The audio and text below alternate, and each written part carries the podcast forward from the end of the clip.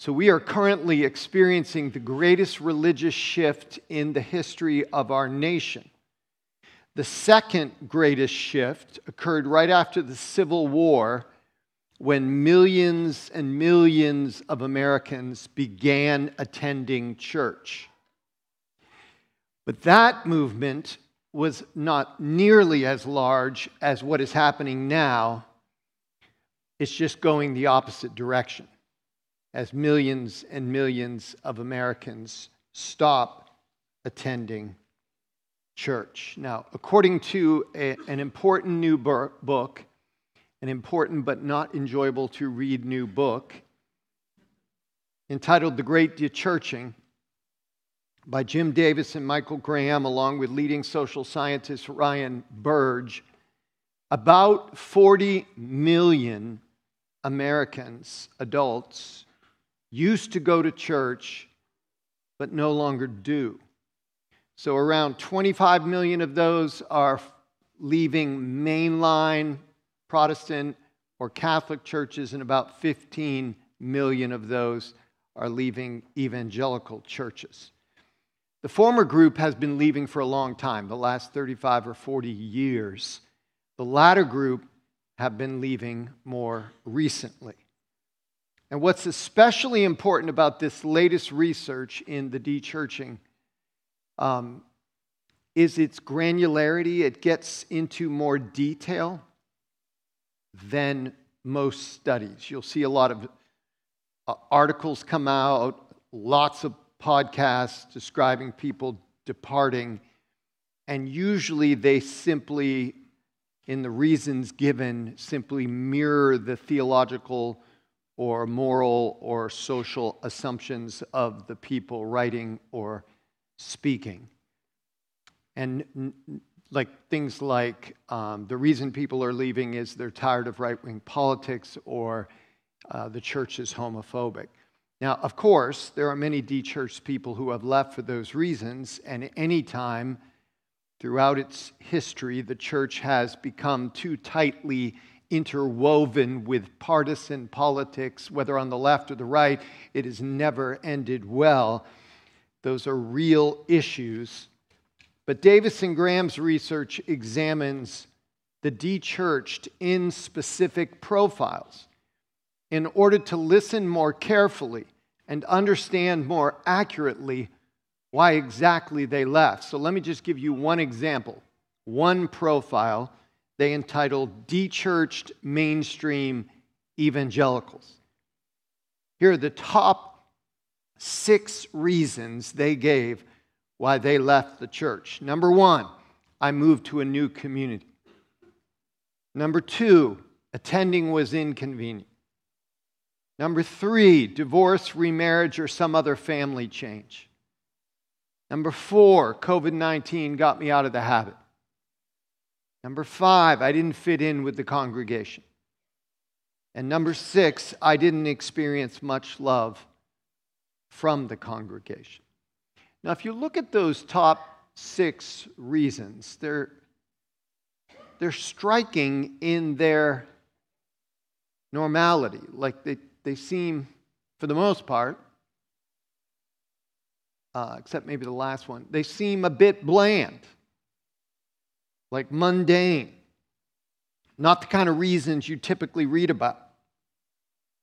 But there is a big difference depending on which profile you look at. For example, the authors described two different major categories of people who have left the church. And the first one is those who casually dechurched, and that's about 75% of them, including many of the ones we just saw. Casually dechurched. But then 25% of them could be described as de-churched casualties. And that 25% uh, group left for very different reasons than the 75% group. And among these de-churched casualties, there are some pretty horrific stories. And those are generally the ones you see featured on podcasts or in articles. Let me just tell you one that was in the book. It is just heartbreaking. Her name is Tammy.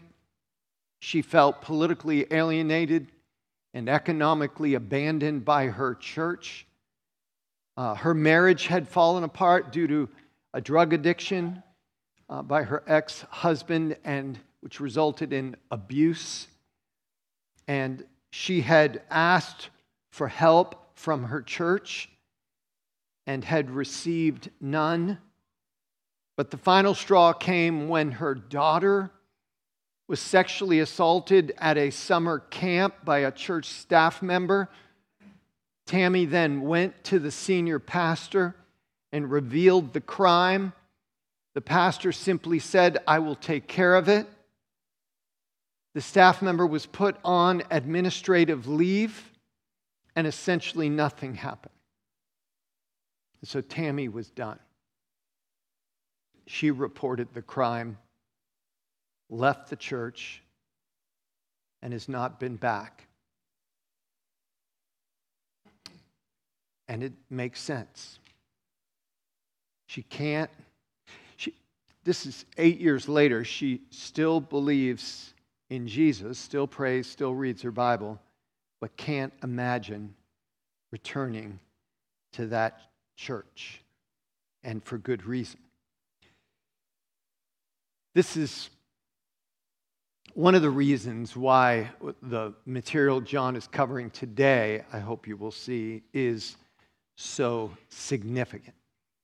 But according to Ryan Burge, when social scientists think about people's religion, they categorize them in three ways behavior, uh, belief, behavior, and belonging. Belief, what does someone believe? Behavior, what, how does that shape what they do? And then belonging, where do they belong? What are their social affiliations? And these categories, though not identical, look surprisingly similar to what we're seeing in 1 John. John is providing us with three, we've called them three diagnostic tools. Number one, belief. Number two, obedience. Number three, love. Very similar to what Ryan Burge was describing belief, behavior, and belonging. John is writing to Christians in churches throughout what is today Turkey, and he, is trying to help them know how they can know. Like, how do we land and really have some sense of assurance of who we are in Jesus and how that changes the way we live? The structure of First John, in my mind, can be very frustrating because I, I like to think in terms of staircase, you know, stair, one theme building on another theme. That is not how First John unfolds. Think spiral. J- John touches on a subject, leaves that subject, touches on another, leaves that, back to the other. And it's round and around, and upward we go. Let me illustrate that with diagnostic tool number three, the one we're addressing today. That is love. Back in chapter 2, verse verses 7 through 11 whoever says he's in the light and hates his brother is still in darkness. Whoever loves his brother abides in the light. John nails love as an indicator of a follower of Jesus. But then he's off talking about other things. And then he's back again, chapter 3, 11 through 24, two weeks ago. We know that we have passed out of death into life because we love the brothers. And then he's off again. As Matt brilliantly unfolded chapter 4, 1 through 6 last week with the tool of belief. And then he's back. He's back to love. Chapter 4, 7 through 21. Beloved, let us love one another, for love is from God, and whoever loves has been born of God and knows God. Now, each time John returns to one of these diagnostic tools, he is taking it up another level, building on previous content. The main point of today's message super simple. Hmm. Beloved, let us love one another. chapter 4, verse 7. And you'll see, as we saw last week, but Matt used the term inclusio, brackets. You'll see at the end of this section, verse 21, whoever loves God must also love his brother. So the point is clear. But what John is doing is he is building up these reasons or the bases on which we love one another, which are wildly different from the culture we live in or the way we would naturally think. And the result, if, if you love based on these reasons, your love will result in a greater confidence and assurance. Remember, that's John's goal. So let's let me summarize the four reasons and then we'll work through them one at a time. So, we love because of the conception of love, the communication of love, the connection of love, and the completion of love. That's where we're going. Let's start with the conception of love. That is the beginning or source of love. 1 John 4 7. Beloved, let us love one another, for love is from God. And whoever loves has been born of God and knows God, and anyone who does not love does not know God, because God is love. In 1971, in Fort Worth, Texas, a babysitter stole a family's baby, and the police were unable to catch the criminal or find the baby for 51 years until last year. And last year, this woman, who is no longer a baby, 51 years later, was reunited with her family. And you think, well, how did they know?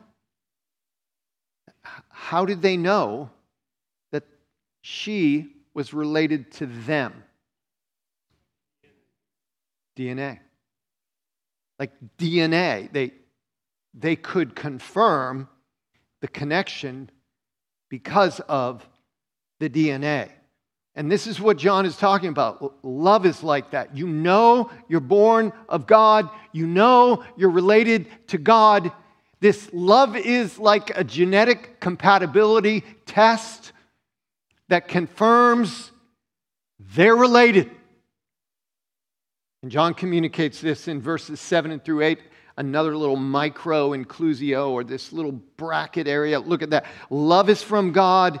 God is love, is like the womb in which we are born of God, and we who know God display our resemblance.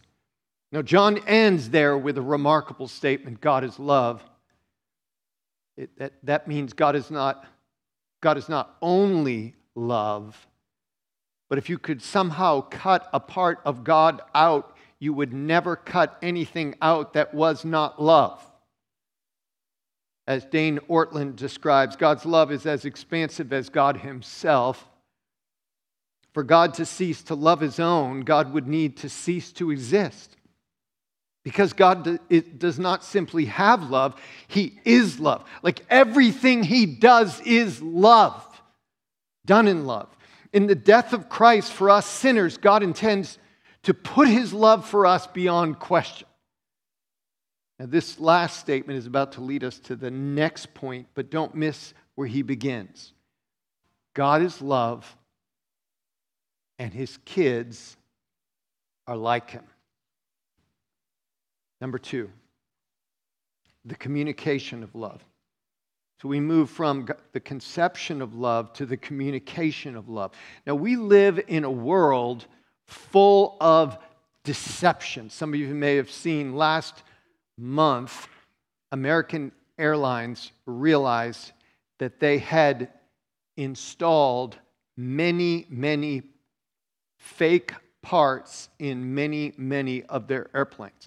And the more they investigated this, the more they discovered that the company that sold the parts was fake The employees in the so called company were fake. The safety documents that had been signed verifying the parts as genuine are fake. Ready to go to the airport today? No, it's, it's, it's, it's a bit concerning when you're about to take off and you realize that corners were cut, parts are fake. And what John is arguing is there's something even more concerning, and that is living a life of counterfeit love. And so, what John does here is he said, Let me show you the real thing. I want you to feast on the real thing so that you will easily, quickly be able to identify the fake. Verse 9 In this, the love of God was made manifest among us, made clear, made visible, put on display, communicated to us, that God sent his only Son into the world so that we might live through him. In this is love, not that we have loved God. That's fake love. We often call it religiosity, like us trying to earn our way back to God, proving our love, that will never hold up. The real thing comes from God to us. And this is love, not that we have loved God, but that He loved us and sent His Son to be the propitiation for our sins. What does that mean? propitiation simply means God, as a holy God, is just and He must have wrath for our sin. Jesus bore that wrath on our behalf. And so we, by faith, are swimming in mercy, not wrath today. If you're a believer in Jesus, there is no wrath for you. That's propitiation. He appeased God's just wrath so that we would receive mercy. And this is love, not that we love God, but that He loved us and sent His Son to be the propitiation for our sins. Beloved, if God so loved us, we also ought to love one another. When you taste real love, you want to feed on real love and you want to spread real love. This was the story of the immoral woman in Luke 7 Jesus was eating in the home of a Pharisee, Simon, and everything was a bit stiff. Uh, Jesus was not well received. His feet were not washed. The normal hospitality steps were not taken. And things got way more awkward when a woman of the city came in, which is Jewish code for prostitute. And she knew all about fake love. But she encountered Jesus and experienced the real thing. And she just started bawling. Now, they sat around tables with their feet out, leaning, eating. And so Jesus' bare feet would have been away from the table they took their shoes off. She's bawling all over his feet. They hadn't been washed, so furrows, little rivers in the dirt on his feet are forming. She falls on her knees, starts washing his feet with her hair, anointing his feet with ointment. Everybody is sweating super uncomfortable. We don't understand how much of that of a cultural violation that would have been. And Simon the Pharisee, the good Pharisee is thinking, what kind of holy man is this Jesus? He should kick that woman away and cast her out of the house. She's dirty. We're clean in his mind. And Jesus reads his thoughts. Don't you hate when that happens? and he tells the story. Hypothetically speaking, there are two debtors, and he describes these two debtors. And then he, the, the moral of the story is one debtor represents Simon with his little vision of forgiveness, and therefore he has a little love. And the other debtor represents this woman with her big experience of forgiveness, and her love is correspondingly huge. And he ends with these words in Luke 7:47, Therefore, I tell you, her sins, which are many, are forgiven, for she loved much. Now, some people think, well, she loved enough so that she was forgiven. No, that's not what the text says. Her sins, which are many, are forgiven, is in the perfect tense in the Greek. Like, she is in the state of forgiveness, like much forgiveness. Therefore, she expresses much love. In contrast to the Pharisee, he goes on to say, But he who is forgiven little in his own mind loves little. The woman rejected fake love, feasted on real love, and was actually transformed into a loving kind of person. Isn't that amazing? This is the communication of love. And it doesn't come through tears. It doesn't come through an emotional experience. It begins with the heart of God sending his son for our sins. We, seeing our need, receive that and experience big forgiveness, which overflows into big love. That's the communication of love. Number three, the connection of love, verse 12 through 16. Now, have you noticed that most companies and many families have someone in the family with a distinctive laugh? Most of your families have that. Like you can tell, oh, they're in the house. Like they're in the building. They're on the block. Like you, you can tell. That, that's what John is saying is when you get around Christians, there should be a distinctive, not a distinctive laugh, there may be, but a distinctive love that should indicate that Christians are around. And John explains how this works in verses 12 through 16, but verses 12 through 16 is so dense, so many theological words that I want to try to summarize it and then we'll walk through it.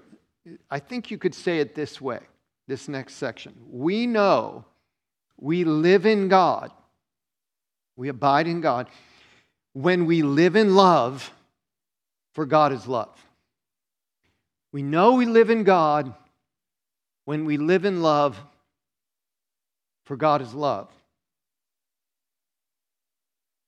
Let's look at 12 through 16. No one has ever seen God. If we love one another, God abides in us. Now, he's going to use the word abide six times. God lives in us, continues in us. God abides in us, and his love is perfected in us. By this, we know that we abide in him and he in us, because he has given us of his Spirit. Now, you're also going to notice he's going to mention the Trinity Father, Son, Spirit, right here. He has given us of his Spirit, and we have seen and testified that the Father has sent his Son to be the Savior of the world. Whoever confesses that Jesus is the Son of God, God abides in him and he in God. So we have come to know and to believe that the love that God has for us God is love, and whoever abides in love abides in God, and God abides in him. Whew! A lot of abiding going on there. So, again, summary we know we live, I'm using the word live for abide. We live in God when we live in love, for God is love. Or you could say it this way we know we are living in, in connection with Father, Son, and Spirit, this eternal Trinitarian affection where there is no jealousy, no enmity, no division, perfect oneness. We know we are living in connection with Father, Son, and Spirit when you can trace back the love that we express to one another and experience as individuals back to the source of Trinitarian affection. That is the connection of love. One more. One more. Number four, the completion of love. And then we'll try to tie all this together. Uh, my wife and I are currently rereading Dietrich Bonhoeffer's Life Together. He wrote that uh, right after the Nazis shut down his communal seminary at Finkenwalde and right before World War II started. So 19 September 1938 he whipped this book out. And in the beginning of the book, he emphasizes the foundation of true Christian community, a community of love, is built on the shared life of Jesus. There's no other foundation, there's no other basis. If he is not our peace, we will not be at peace. But then he warns us uh, of the danger of loving love more than living love the danger of loving love more than living love. And he, he says it this way. And if you've been here for a while, you've heard me quote this before. And if you stay here for a while, you hear me, you'll hear me quote it again. It's really important. Every human wish dream that is injected into the Christian community is a hindrance to genuine community and must be banished if genuine community is to survive. He who loves his dream of a community more than the Christian community itself becomes a destroyer of the latter, even though his personal intentions may be ever so honest and earnest and sacrificial. Now, look at the center again. He who loves his dream of community more than the Christian community itself. You could actually replace the word community with friendship or marriage. Like, if I love the dream of my marriage more than I actually love my wife, I'm going to destroy my marriage. If I love the dream of what it's like to be in a Christian community more than I actually love the people who are in the Christian community, I will destroy the community. How does that work? Well, let's say I'm craving community and I attend your life group. And I come to your life group with all these assumptions about what I anticipate, hope you will do, like how you will receive me and how we will experience so much fellowship and joy, and it's going to feel this way and look this way. And then I'm going to walk away tonight after life group with a glow on me because I've encountered you and we've experienced real community. And instead, I go and I find out, huh, it's a little awkward. And there are people who say awkward things. And they disagree with me on some things like political things. Why is that coming up in the middle of life group? And the food is nasty. Like, whatever it is, my wish dream, that's what he's talking about, expectations, shut me down. So I'm not really listening and knowing you and loving you. I'm, I'm worshiping the dream of what I believe that experience should be. And nothing is more dangerous for commun- Christian community, nothing's more dangerous for a marriage or a, or a friendship. And so th- this brings us really close to the, the right way to use this diagnostic tool we call love in First John and the wrong way. Because God invariably will put us all in difficult friendships, imperfect churches, you know, hard marriages, other situations. We will encounter friendship, conflicts, employer employee tensions. And at that moment, as a follower of Jesus, I can use this tool in two different ways. I can, first of all, remember the sermon on Sunday and think, oh, stink, I'm supposed to be a loving person. Like, otherwise, I'm probably not a real Christian. I, I got to prove I'm a real Christian. I don't want to have to recycle all those doubts and fears and go through that again. So I need to do something loving. And, and it, it's kind of like trying to cut down a tree with a chainsaw, but you're holding the chain end of the chainsaw. It's just not going to work. Because what you're doing is you're starting with yourself and then you're trying to work your way back up to God and try to prove to Him that you love Him enough and love other people enough. And, and, you, and you never have assurance because you typically, when we do this, this is especially true in marriage, right? You, you, you roll up your sleeves, you try to love really well, and then your spouse doesn't respond as well as you think, and you're done. I tried. They could at least step up a bit. But you're holding the chainsaw on the wrong end. Like, where does 1 John 4 start? God is love. God is love. Look at his love for you. You're waking up in the morning, feeding on his love for you, filling your heart with a kind of love you cannot naturally create. It's beyond us, it's otherworldly. It's divine. And then, as that love is communicated to us, we are then able to express it to others, regardless of the way they respond. They can welcome it, awesome. They can throw it right back in our face, but it's not dependent on their response.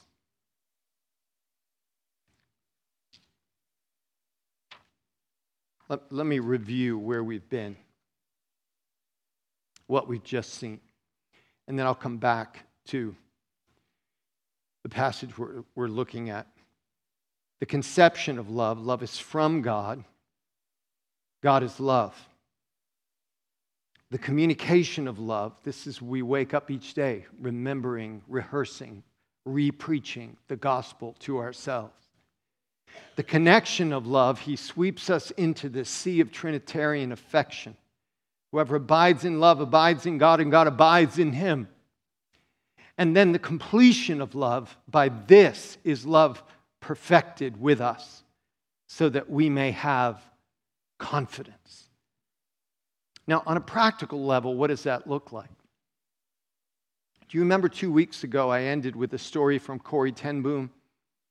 You know, when she was she encountered that guard and she knew within herself she could not love him, forgive him. He had been a guard at Ravensbrück and had overseen the prisoners. She and her sister had been a prisoner, and her sister had died. Like, there's no way. I can't love him. I can't forgive him. There was nothing there.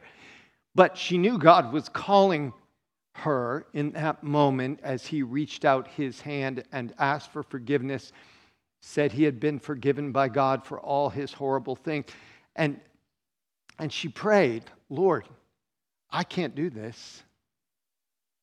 You do it through me as I obey you. So she reached up her hand, heart cold, doesn't feel it, but as she extends love, forgiveness, she said this warm feeling flows through her arm to this former guard, she described that experience as one of the most vivid, powerful experiences of the love of God in her life. Now, think about that. In the presence of her enemy, she's experiencing from God one of the most powerful experiences of love in her life. This is what I think John is getting at is you won't experience the completion, the assurance that love provides if you're not willing to put yourself into situations that are going to demand a love that you cannot produce. Like if I think I've got it, this is one of the things that's so sad about the de churching that's happening today is because everybody has their story of stupid things church members have done to them. And who of us don't have those stories? So, what I end up doing is hanging around with people that are just like me, trying to protect myself from any kind of uncomfortable situation. So, I'm going to start a church with my wife and me, and maybe some of my friends who have common things. Like, but it's not, that's not a church. It's a church is around a communion around Jesus, which means we're going to be uniting with people who are not just like us, who believe what we believe, but are not just like us, which are going to put us in situations that are going to force us to run to God for a kind of love that we need that is not native to our hearts. Does that make sense?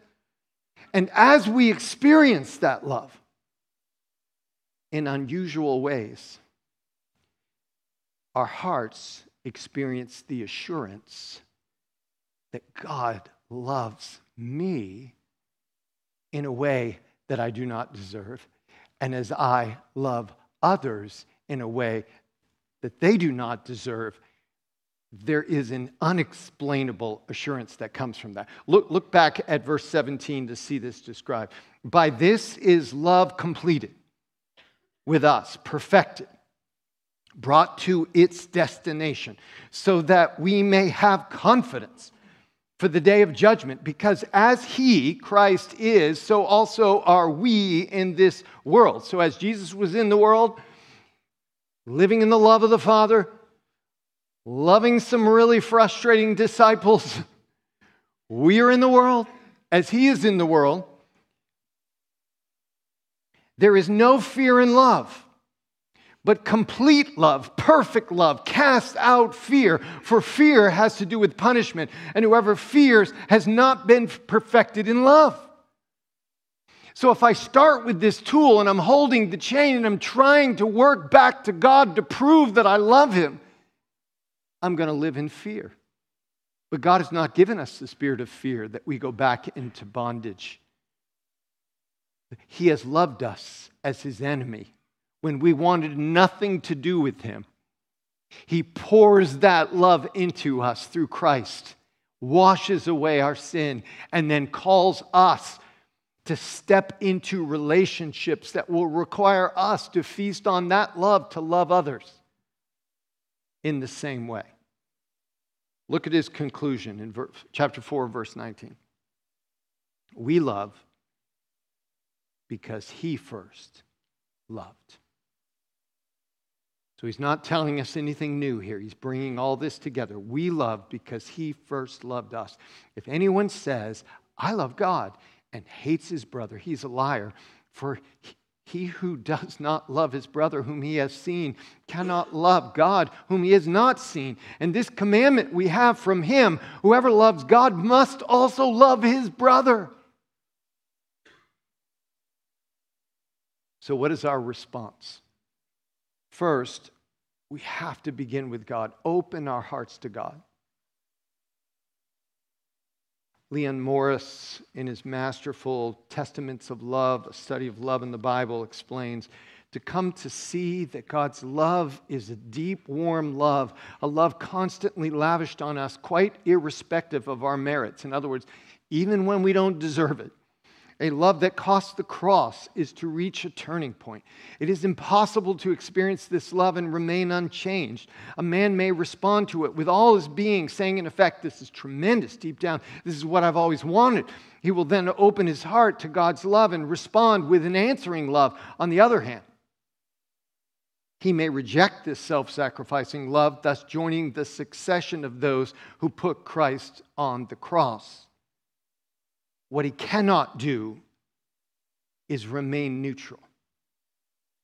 Attempting to remain neutral in the face of such love is itself a rejection, for love like this cries out to be received. I mean, when someone loves you this much, you cannot respond, whatever. Like a whatever is a rejection, right? There's, so there's no neutral person in this room right now. There's nobody who's neutral in the face of this love. When you experience this kind of love, when your eyes are open to this kind of love, when you hear of this kind of love, it cries out to be received. God, why would you do that for me? Thank you. And I pray if there's any of, any of you this morning who are on the fence, perhaps many of us who believe, but right now we're just not feeling it, to see the way God is going out of his way to tell you, I love you with an everlasting love. There is nothing more I could do to show you that I love you than I've done in giving Jesus. Will you open your heart to? Second, when we open our hearts to God through Christ, John is saying that the next response is to open our hearts to one another. That when we experience this kind of love, like the woman in Luke 7, it, it changes us. I, I can't say thank you for pouring this kind of love on someone who doesn't even deserve it and then turn around and want to give someone what they deserve. Like something's broken in my brain and heart for that to happen. It doesn't mean forgiveness is automatic or that we're going to automatically feel really good about it, or it doesn't mean steps don't need to be taken, confrontation, accountability, all that kind of thing. It Doesn't mean that. But it does mean we're going to be running to God to revisit the forgiveness we've been given so that we have that kind of love to pass on.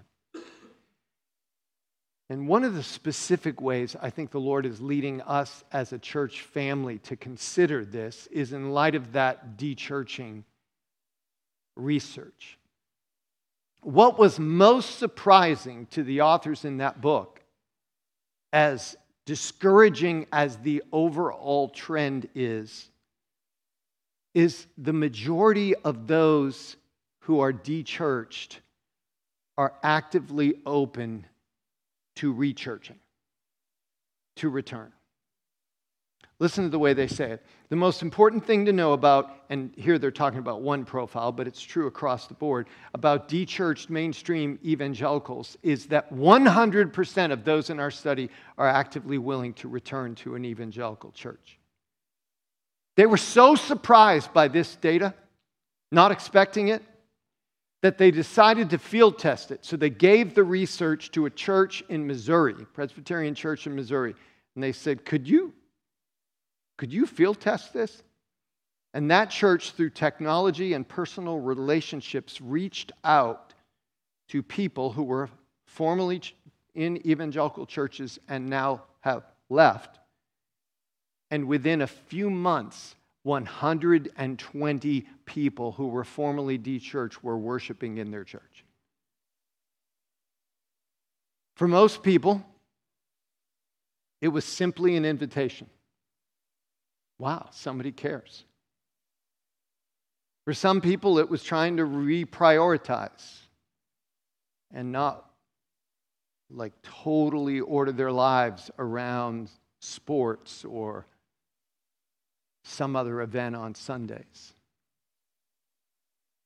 Some people, there's deep hurt, and it may mean listening for a long time. It may mean bringing them to church leaders who can repent or apologize or pray with them where there's real harm, real harm done. But what is interesting about this research is it's coupled together with some new research out of a Harvard professor who surprisingly discovered that there is a correspondence between the decline of church attendance and the rise of hopelessness, loneliness, anxiety, and depression. And this professor had not anticipated that, that there's a link. And so we who are privileged to be a part of a very imperfect but very loving church have an opportunity before us. And I, I challenge you to think about this this week. Are there people you know who maybe over the next few weeks you could pray about? For some, it's simply sending a text. For others, it might be drinking a cup of coffee or having over for a meal. For others, it may be helping them get reconciled with people. But what, what would it be like if God's people who are swimming in His love just said, Who could I reach out to who might be in a state of being really brittle, maybe even bitter? It might even dump a, a bunch of toxicity on you as they pour out what's in them. But when you're full of the love of Jesus, you can take risks. You can love people who hate your guts and differ with you. What might that look like? And how might God use that? Would you, would you consider doing that over the next week or two? Homework? We'll have a test next week. Let's pray. God, we are blown away by your love. We thank you. Fill our hearts with awe. The way you've loved us. I pray for anyone in here who does not know your love, that today they would see how much you love them. And then, Lord, what a joy it is to pass that on to other people. We pray in Jesus' name. Amen.